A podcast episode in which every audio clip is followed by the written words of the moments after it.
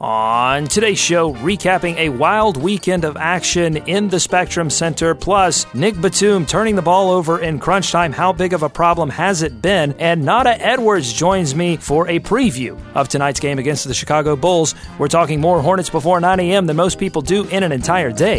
You are Locked On Hornets.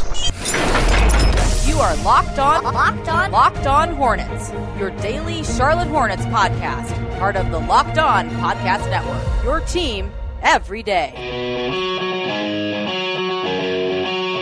Let's go! Welcome into Locked On Hornets, another week of Charlotte Hornets news and analysis in your podcast feed every day whenever you need it. Today's episode is brought to you by SeatGeek. Download the SeatGeek app and use our promo code LOHornets to get twenty dollars off your first purchase.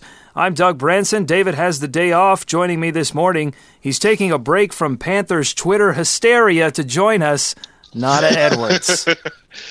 Doug, what's going on? Uh, again, no one can fill the shoes of the almighty Dave, David Walker, but you know what? I'm going to try today. I'm no, going to try. No, listen, you do a great job, and we appreciate you taking a break from Panthers Twitter hysteria because nothing. I mean, I mean, Panthers free agency, it, nothing compares in my mind to the to the Twitter. Maybe maybe Duke U N C. That that gets wait, people pretty wait, high. Have too. You seen, again, did you see all the Duke fans in my mentions when I said they weren't a one seed yesterday? It's amazing. It was bad. It was bad. I almost had I almost had to cuss a person out or two. I almost did it. March Madness what? is going to be fun. It's uh, I've got what? Well, maybe three days to cram and pretend like I know college basketball and fill out a bracket. I will send you, even though kind of like as long as no one that's listening reports it to my bosses, I will give you like all the reference and the stat sheets that you need. Great. Don't worry, I will hook you up. I like it. All right, we are part of the Locked On Podcast Network. Your team every day. Head over to iTunes, search Locked On, and find podcasts on the N B A, the N F L, golf, fantasy sports. It's the fastest-growing podcast network in the world. We've got a fantastic show ahead for you. We're going to recap the weekend of action, plus preview this Bulls game coming up tonight. A lot of importance around this game for the Charlotte Hornets and their playoff hopes. Uh, plus, I've got some stats and, and, and things to talk about in regards to Nick Batum. So let's get right to it.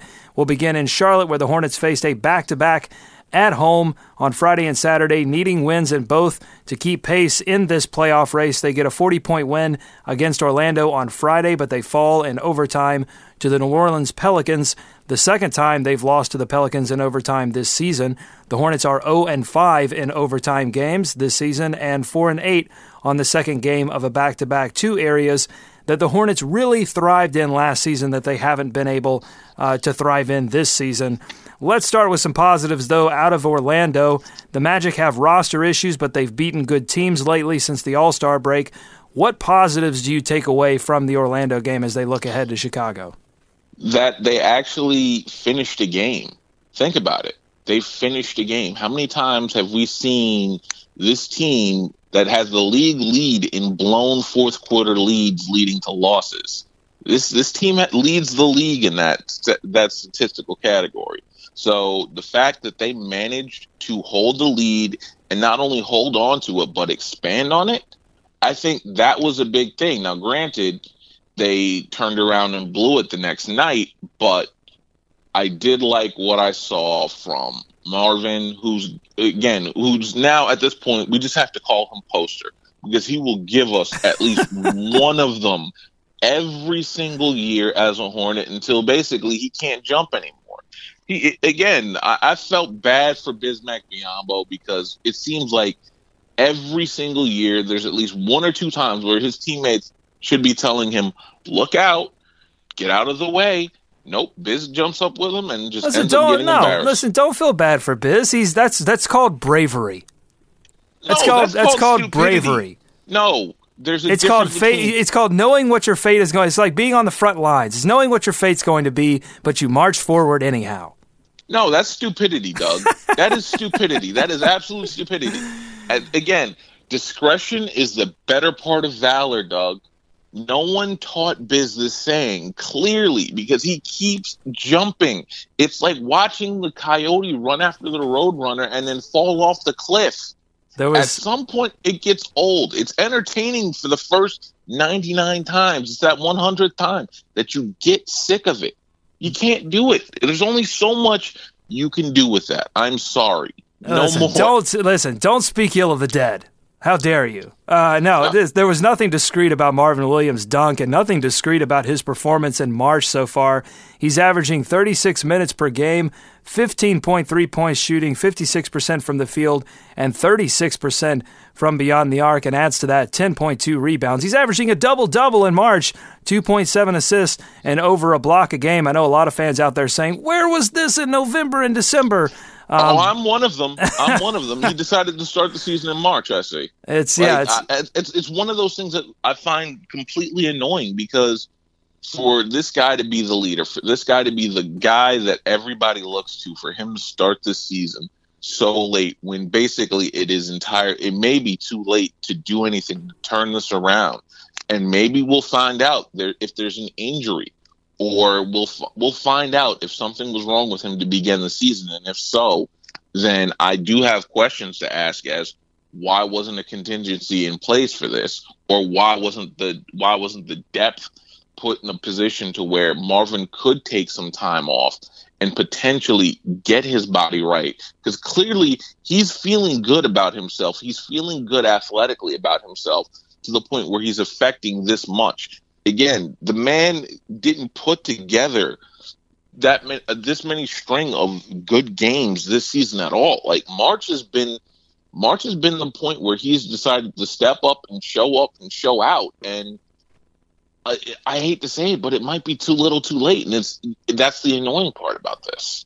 Yeah, unfortunate, and I, and I love the words you used, annoying. And David uh, Walker also used that word, annoying, to describe this season, because it has been so frustrating, and because uh, we we didn't expect this team, I, I don't think, to uh, expand on the success that they had last season necessarily in terms of regular season wins, but we certainly expected them to uh, be in the playoff hunt this late into the season, and the fact that they are three and a half games out of eighth place is certainly annoying. Also very annoying, buying tickets online for sports and concerts, because it's always been a really confusing process, and it's been that way for a long time. It's always been hard to find the best deal for that game or show you want to go to, and the problem is none of these older ticket sites want to do anything about it. But SeatGeek is different, my friends. They've come along and created an amazing app and a website that makes it easier than ever for fans to buy and sell tickets. The free SeatGeek app is the only app I use on my phone to get tickets, because it's easy. It shows me where the best deals are and where the best deals are not. And here's the best part. Our listeners get a twenty dollars rebate off their first purchase. There's a lot of home games coming up in March for the Charlotte Hornets, plus concert season is getting underway. So download that free SeatGeek app, and the you get you can get a twenty dollars rebate on tickets by downloading that SeatGeek app, going to the settings tab, and click add a promo code, entering our promo code L O Hornets. That's L O Hornets. SeatGeek will send you twenty dollars after you've made your first ticket purchase. Download the SeatGeek app and enter promo code L O Hornets today.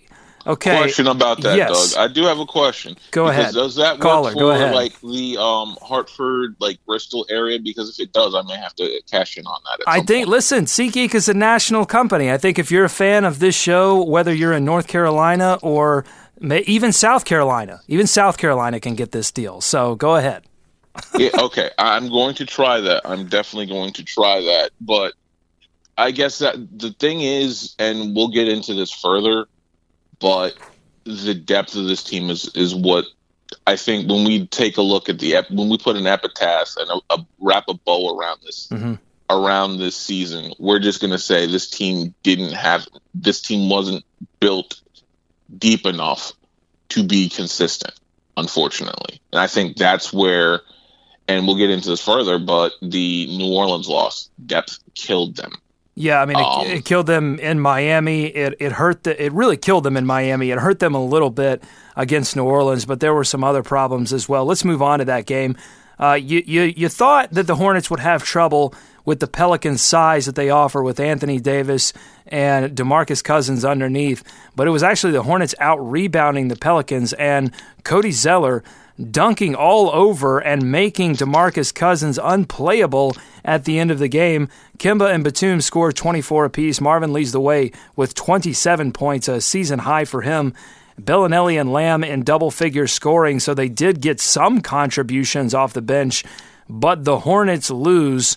Uh, what what happened in this one, Nada, to, to, to cause the Hornets to fall?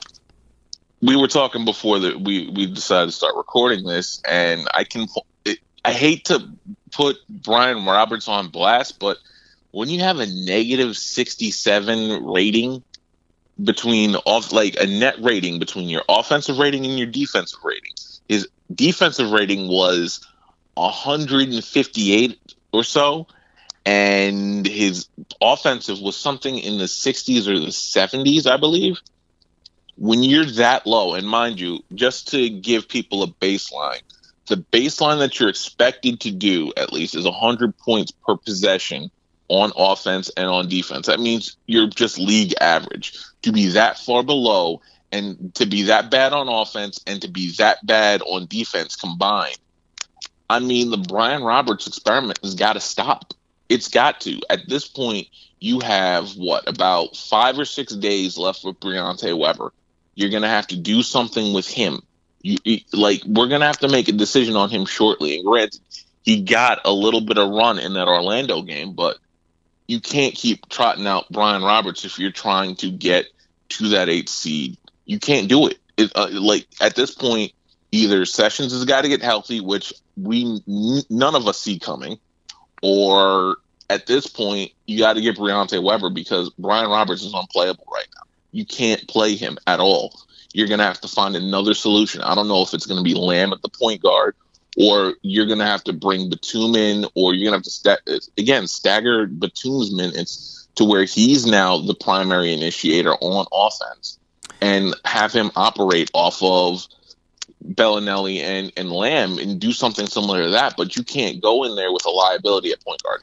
Period. Yeah, I mean, I, I won't I won't disagree that Brian Roberts, well, that the, the decision to go with only Brian Roberts, you know, after the trade deadline uh, to make this push for the eighth seed uh, was was not a good decision. I mean, if you really as a team wanted to make a push for the playoffs, uh, depending on Brian Roberts as your backup point guard, and he had a great uh, great performance against uh, Orlando. He dropped uh, what was what was his final stat line? fifteen points, five of eight shooting. But that's the best that it's going to get, and it's and you're going to get that once, maybe you know, every ten games, once a season.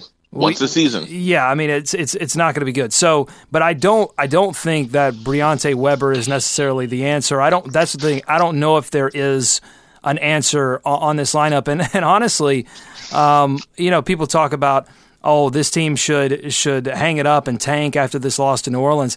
I don't know really how this team could tank. I mean, there's not with the injuries and uh, the the players that they have behind other players. I'm not sure that it would be even uh, possible to tank. They're in this weird position where they can't they can't really get much better, and they can't really get much worse. Um, it, it's a tough position. But just going back to this New Orleans game, uh, Clifford pointed to making defensive plays on the guys not named Anthony Davis throughout the game. Uh, one of those guys, Drew Holiday, who played forty-one minutes. Probably part of the problem for Brian Roberts defensively is that he couldn't hang yeah. with Drew Holiday. Uh, also, Solomon Hill, seven of eleven from the field, sixteen points. Which um, can't happen. That's Which my basketball crush, sorry. though. That's my basketball crush. He, you, you, you can't give up. You, you can't give up more than maybe ten or twelve to Solomon Hill. Now, granted, four more points, but considering you lost by four. Well, how about nineteen points to Jordan Crawford? It's like it's twenty thirteen, twenty thirteen up in here. Yeah, on a ten day. on a ten day, you gave up. Ni- now, granted, he was we can, feeling we confident. Say, Exactly. We got Johnny O'Brien. Did. We got the reverse Johnny O'Brien, if you really think about it. But that's just that it's between that. There, there are a couple of things that just bug me about that. Again, you had the DeMarcus Cousins not showing. Again, he was unplayable. You had Cody that basically ran circles around him, literally dunked all over him twice. Inside baseball moment right there. You have no idea how hard I was trying to petition for one of the, for that Cody dunk over DeMarcus to get okay, on well, here's, Sports uh, let me, Center top Let me top ask ten. You this, Nada. Which one did you like better, the Marvin Yam over Bismack Biyombo or the Cody dunk on DeMarcus? Cody on DeMarcus because – oh, man. Cody on DeMarcus only because of who it, who it was. That's it. Yeah. Like Marvin gives us one. Now, again, everybody's dunked on Bismack. Everybody's dunked. Anybody that's anyone is dunked on Bismack. I'm sorry. But how many times have you known, one, Cody to go up strong against a bigger guy like that and flush flush it down like that? Again, I, I brought I, I, I brought you on here, Nada, because I thought we were going to disagree, but we're we are actually going to have to agree on this because I think you, you, if you just take the dunks without context, I think obviously Marvin's dunk on Bismack was was more uh, dramatic. Uh, it was more intense. The reactions off the bench were amazing. Jeremy Lamb losing his mind. It made Michael Jordan react, and he so rarely uh, reacts positively at these games. It's either neutral or kind of a, a head shake. Very, very negative. Very, yeah, very so negative. to re- make him react positive is something in and of itself. But but Cody knocked one of the best players out of the game. I mean, he yeah. played a little bit after that dunk, but I think but that, that was, was the beginning of the end. Like, I think Alvin Gentry, uh, Shelby native, what's up, uh, saw that and went, oh, my God, I can't play this guy anymore. If if Cody Zeller's going to dunk on my guy, yeah, I got I got to protect him. him. I got to protect him. Get him out yeah. of there. He mentally he mentally knocked DeMarcus Cousins out of the game. And um, small little hint, I can guarantee you one, if not both of those dunks will be on a Sports Center Uh, segment called Poster Boys at nine o'clock. I, I may or may not be talking out of school uh, on this one. Well, so, you know, uh, Cody does a lot of little things to get on players' nerves. Certain players, guys that... Whiteside, number one. Yeah, guys Whiteside, that are a little bigger yeah. than him or maybe a little more athletic and...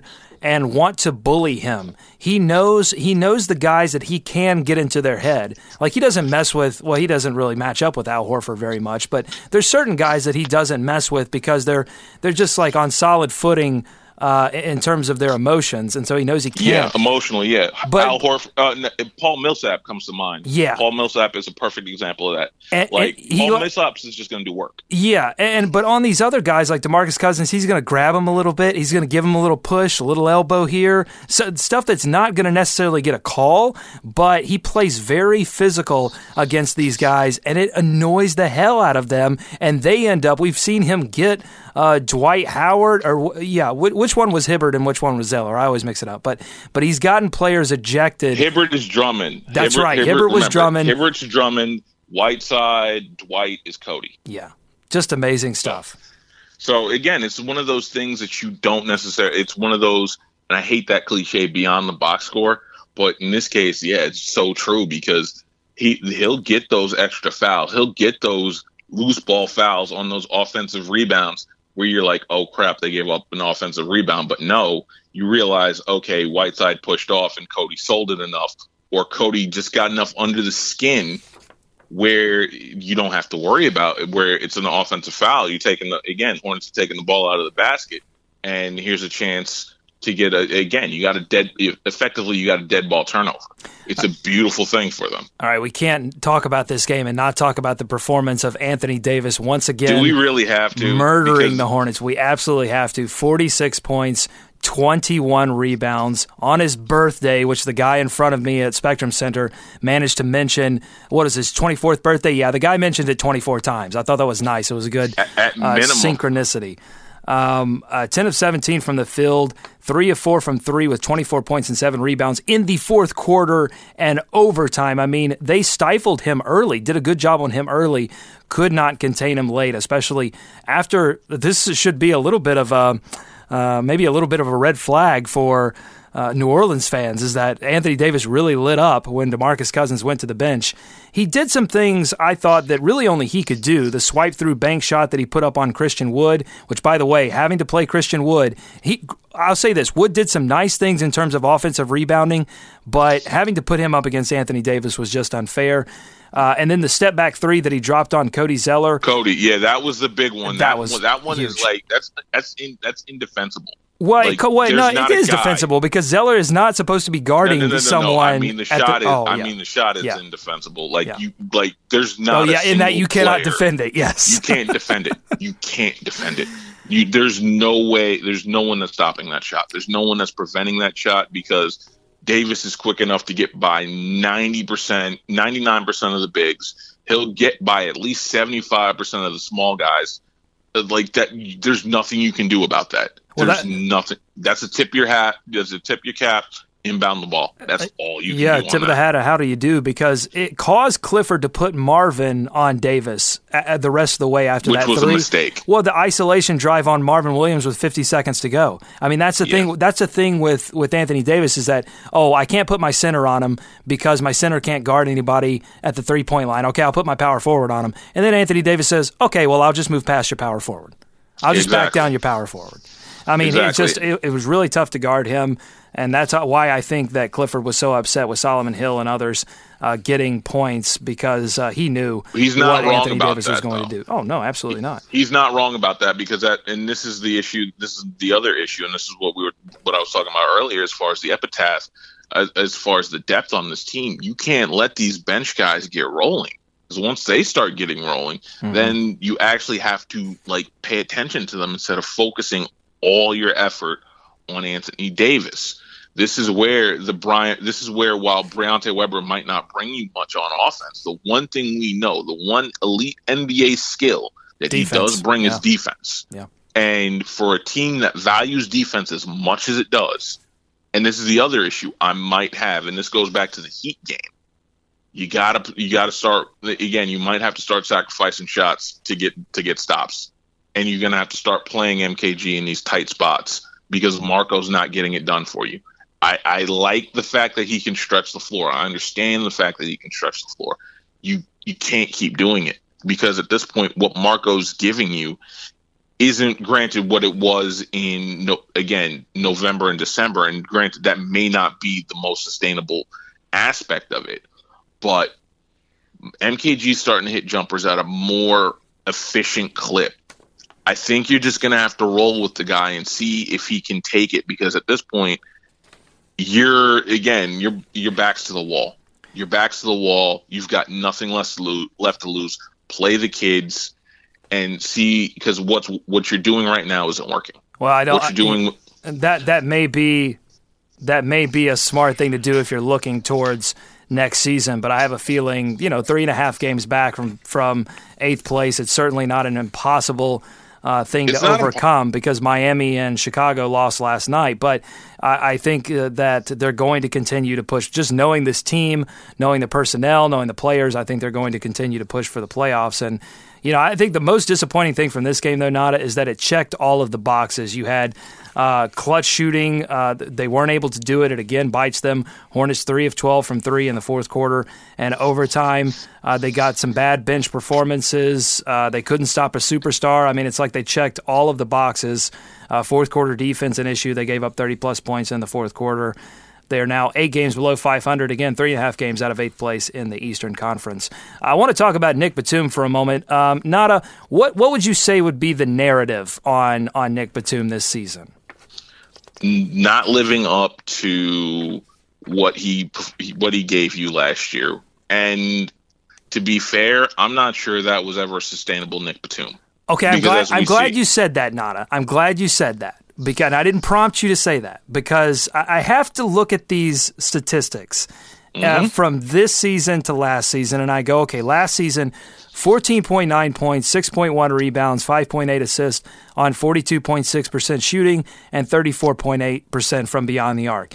This season, fifteen point three points, that's that's above last season, six point seven mm-hmm. uh, rebounds, that's above last season, five point nine mm-hmm. assists, but basically the same.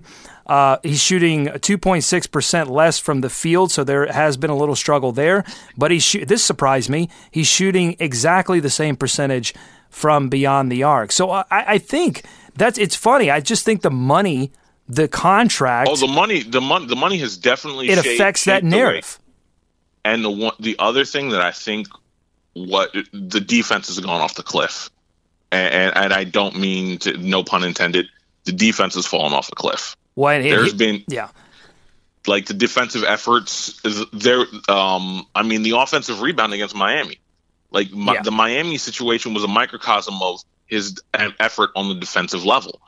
That's the problem with Nick Batum, and that's the one thing that I guess if you want to criticize, if you want to criticize Nick Batum, there it's right there. The defensive effort isn't there. Well, everything it's, else, it's well. I, I'm going to add one more. I'm going to add one more. Nada. It's because I think I think people think that Nick Batum is having a worse season statistically um, than he is because of defense, but also because he's not turning the ball over more, because he's actually turning the ball over less than last season, two point seven turnovers per game versus two point nine, but he's turning over the ball in crunch time of big games. Last season, I did my homework for this one, Nada.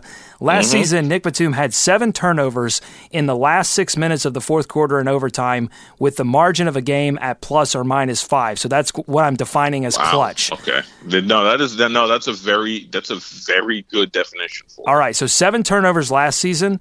This season, uh, oh, and the Hornets were four and two in those games, so they had a winning record in those games where he had a turnover in that situation. This season, he already has fourteen, so he's already doubled himself up with mm-hmm. uh, seventeen or so games to go, and the Hornets are one and nine in those games. And I think that's where the narrative starts to turn. And, and I want to go through a couple of these to just – I want to take you down memory lane, Nada. Uh, okay, I'm perfectly fine with going down memory lane. All right, it began early in the season. Toronto on November eleventh, two thirty remaining. Hornets down one. He, he heaves the cross-court pass, but it hits the rim. Toronto wins by two. But I'm going to give that one to Nick because that's a what we call like creative tax. You know, he's, he's trying to create yeah. – Okay, let's go to Boston. There's a lot of these. There's a lot of these though that I would file under creative. Okay, tax well, on. listen, I, I took I took some of these away. I'm just I, because I mm-hmm. did I did those calculations. But um, let's go to Boston, December sixteenth, five forty remaining. Hornets down one. Batum gets caught in the air and throws it right to Al Horford. Leads to a seven oh Boston run. Boston wins. A month later oh, in Boston, yeah. yeah, I remember. A month later in Boston, again, two minutes left. Hornets down six and on the ropes. Batum dribbling left to right, dribbles off his knee, leads to two free throws for Bradley. Boston goes on to win by ten. Dropping two of those to Boston early, I thought, uh, really hurt the Hornets. And that it, was one of the nails, yeah. That was yeah. one of the nails. In New York, he commits two of his five turnovers in the final six minutes as the uh, Knicks storm back for a one ten one oh seven win in January. Here's one of the most confusing ones, Nada. Happened in Charlotte against the Clippers. one nineteen left. Batum had just hit a three to bring them within five. He gets the ball again from beyond the arc. He's wide open, chance to cut it to three, but instead he tries to pass back out to Kaminsky while he's midair in shot. Oh, Kaminsky yeah. wasn't mm-hmm. even looking. Ball goes right to Mba Mute. Hornets lose by five. And then in Toronto on February fifteenth, Hornets give up a seventeen-point fourth-quarter lead to Uh, and Nick Batum commits three of six turnovers in the fourth quarter. Mm-hmm. One was a bad lead pass to Marvin, again, that you could chalk up to being a creation turnover if the situation weren't so clutch. And then one, he dribbles off his foot on a back down. And the last one, Hornets down three with one thirty remaining, and Batum throws the weakest pass he's thrown all year, which DeLon Wright was more than happy Uh, oh, yeah. to poke that, away. That, that one, that one, that one had a, a was missing a little oomph. Yeah, I do and, remember that one. And then finally on Saturday, under one minute to go in overtime, Hornets down one. Batum dribbling left to right. He gets a screen from Zeller at the elbow. He's going to be wide open, and he dribbles he it off up. his yeah. foot yeah. out of bounds. So again, a lot of these dribble turnovers, they're extremely frustrating. I think that's the those are the things that are turning the narrative. On Those Nick are Batum. the things that, that, that, that are turning the narrative. The one question I would have for everybody that's using that to turn the narrative, um, how much more of there is how, there's a much less of a margin of error because of the bench. We uh, I, Perfect I, I point. will keep harping on this until the season is over. There's much less of a margin for error. So there, are, and I, I have this conversation with my father, who was a huge Batum fan last year. This year, not as big a fan. And granted, a lot of that has to do with the contract. But we have to start looking at this bench is not good enough to necessary to necessarily not take chances with. So if Batum's going to try and do these extra passes and try and throw the ball probably where he shouldn't. Why? Because he doesn't have an option. Otherwise, those those rotations aren't there. Who uh, again, who do you trust outside of Bellinelli and Lamb off that bench? Now, granted, Lamb is just now arriving to a point where you can think of him as somewhat reliable off that bench, and Marco is not as reliable. The problem becomes, though, if he does, if you have this little of a margin for error, there's no Jeremy Lin, there's no Courtney Lee coming to save you. I mean, how much can you blame Nick for taking the initiative and deciding, okay, I'm going to take this risk? Because Kemba's not going to do it, because Kemba Kemba's idea of mitigating the risk is taking a shot. Nick's idea of mitigating the risk, let me try a risky pass. Yeah, I think I, no, I think I think you're dead on with um, the margin of error, because they're, they're, I think they're in more situations uh, that that Nick Batum can make a turnover in the clutch situation, but also I mentioned the stat: the Hornets are four and two, or were four and two last season when he had that turnover, and one and nine in these games because. Uh, honestly, other other guys aren't making shots either. It's like you can look at all those situations that I just mentioned. You can't blame any one of those turnovers singularly on the loss, but when you when you pair it with it bad bench up, play, yeah. and you yeah. pair it with Marvin Williams not uh, knocking down a wide open corner three, or even you know, look, Kemba Walker, as much as he did to get the, the slumping, Hornets, the slumping shooting in in January yeah. and early February, that has something to do with it as well. All right. So, that, listen, I just want to keep keep the listeners informed. I, I think that, uh, you know, it's, it's we definitely... We call this some... edutainment in the, in the business, my friend. We call this edutainment. I like it. Edutainment. All right. The Hornets are staying home and turning their attention to the Chicago Bulls, who will be visiting Monday night. I'm going to drop a political buzzword on you, Nada. The Bulls are currently in a death spiral. They've lost five in a row, including last night's twenty-point loss to the Boston Celtics. Let's kick it to Sean Hyken of Locked On Bulls and Nick Friedel of E S P N Chicago for more on what's been behind the Bulls' recent downtrend. Look at the roster. You tell me, besides Jimmy Butler, Dwayne Wade, and, and we'll throw Robin Lopez in there because he sure. had an off night against... He's been solid. Uh, he had an, an off night... He's here. Not the reason the Bulls are this bad. I'm going to read you some names. Okay. You tell me who you know for sure what you're getting on a nightly basis. Okay. Jaren Grant. No. Bobby Portis. No. Michael Carter Williams. Uh, I know what I'm getting from him. It's a lot of really badly missed threes. Joffrey Laverne. No. Denzel Valentine. No. Chris Felicio. Yes. He plays hard. He's going to get rebounds. He's going to uh, score around the basket. Paul Zipser. That's my guy. That is your guy, but are you banking on Paul no, Zipser on a nightly basis? Not at this point. Uh, Cameron Payne. No.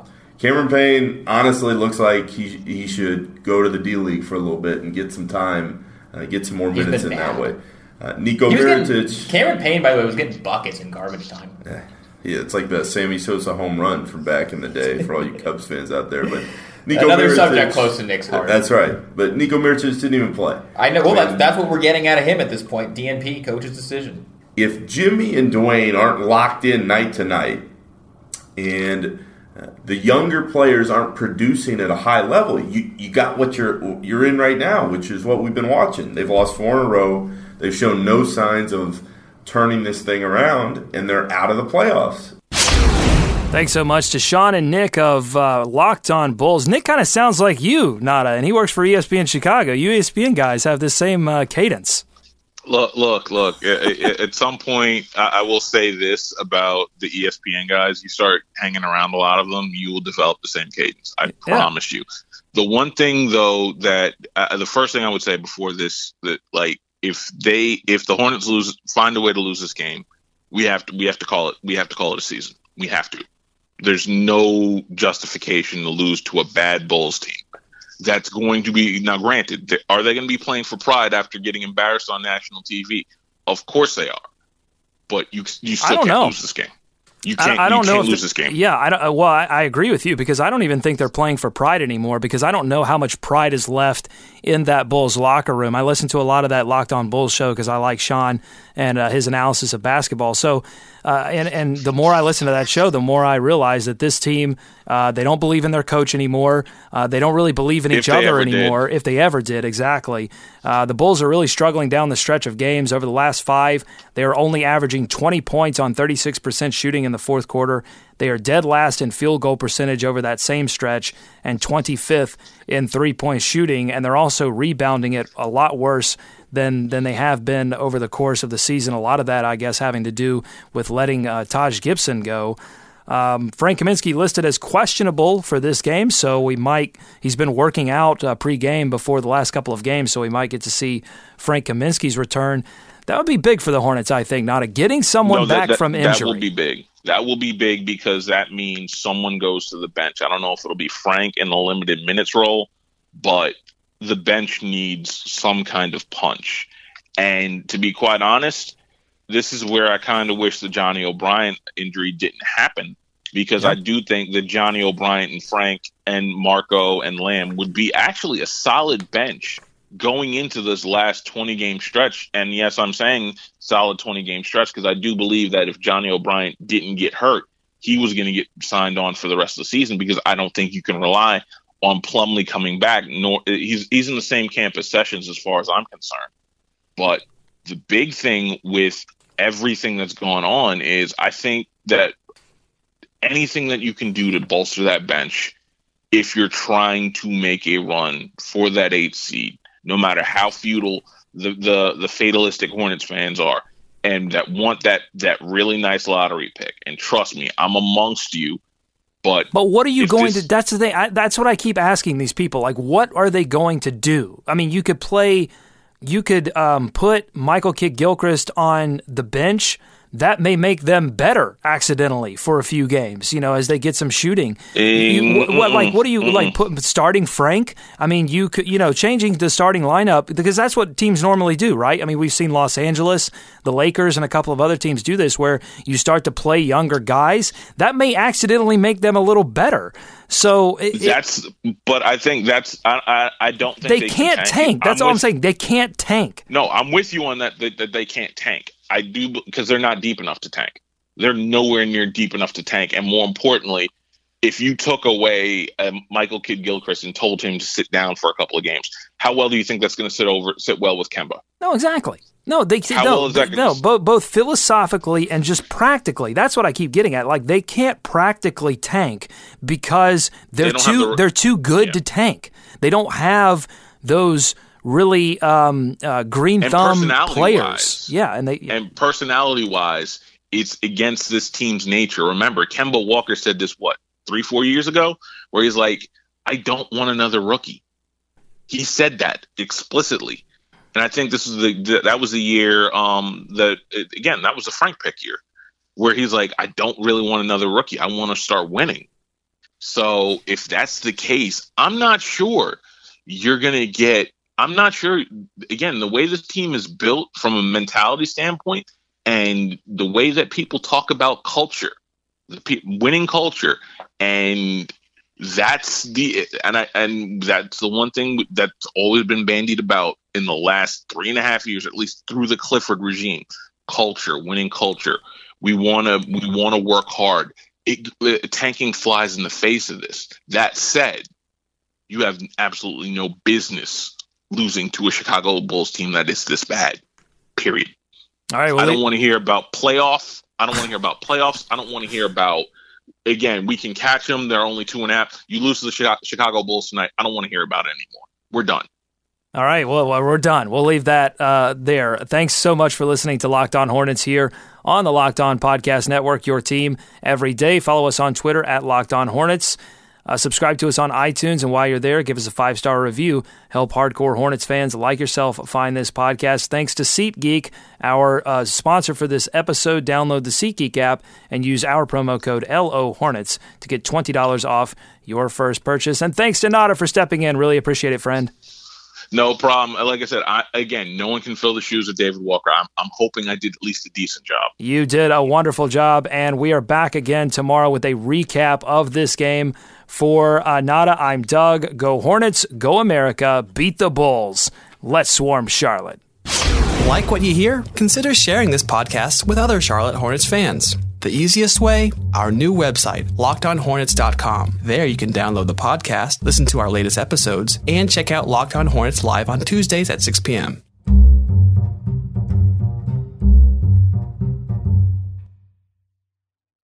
Ace is the place with the helpful hardware, folks. It's Ace's biggest L E D light bulb sale of the year. Right now, buy one, get one free on our best-selling L E D light bulbs. Our four-pack of L E D bulbs is nine ninety-nine, and our two-pack of L E D floodlights is only twelve ninety-nine. Buy one, get one free. There's no limit on how much you can save, so stock up now. Hurry in. Buy one, get one free on long-lasting ten-year L E D bulbs, now through Monday, only at your neighborhood Ace. See participating stores for details.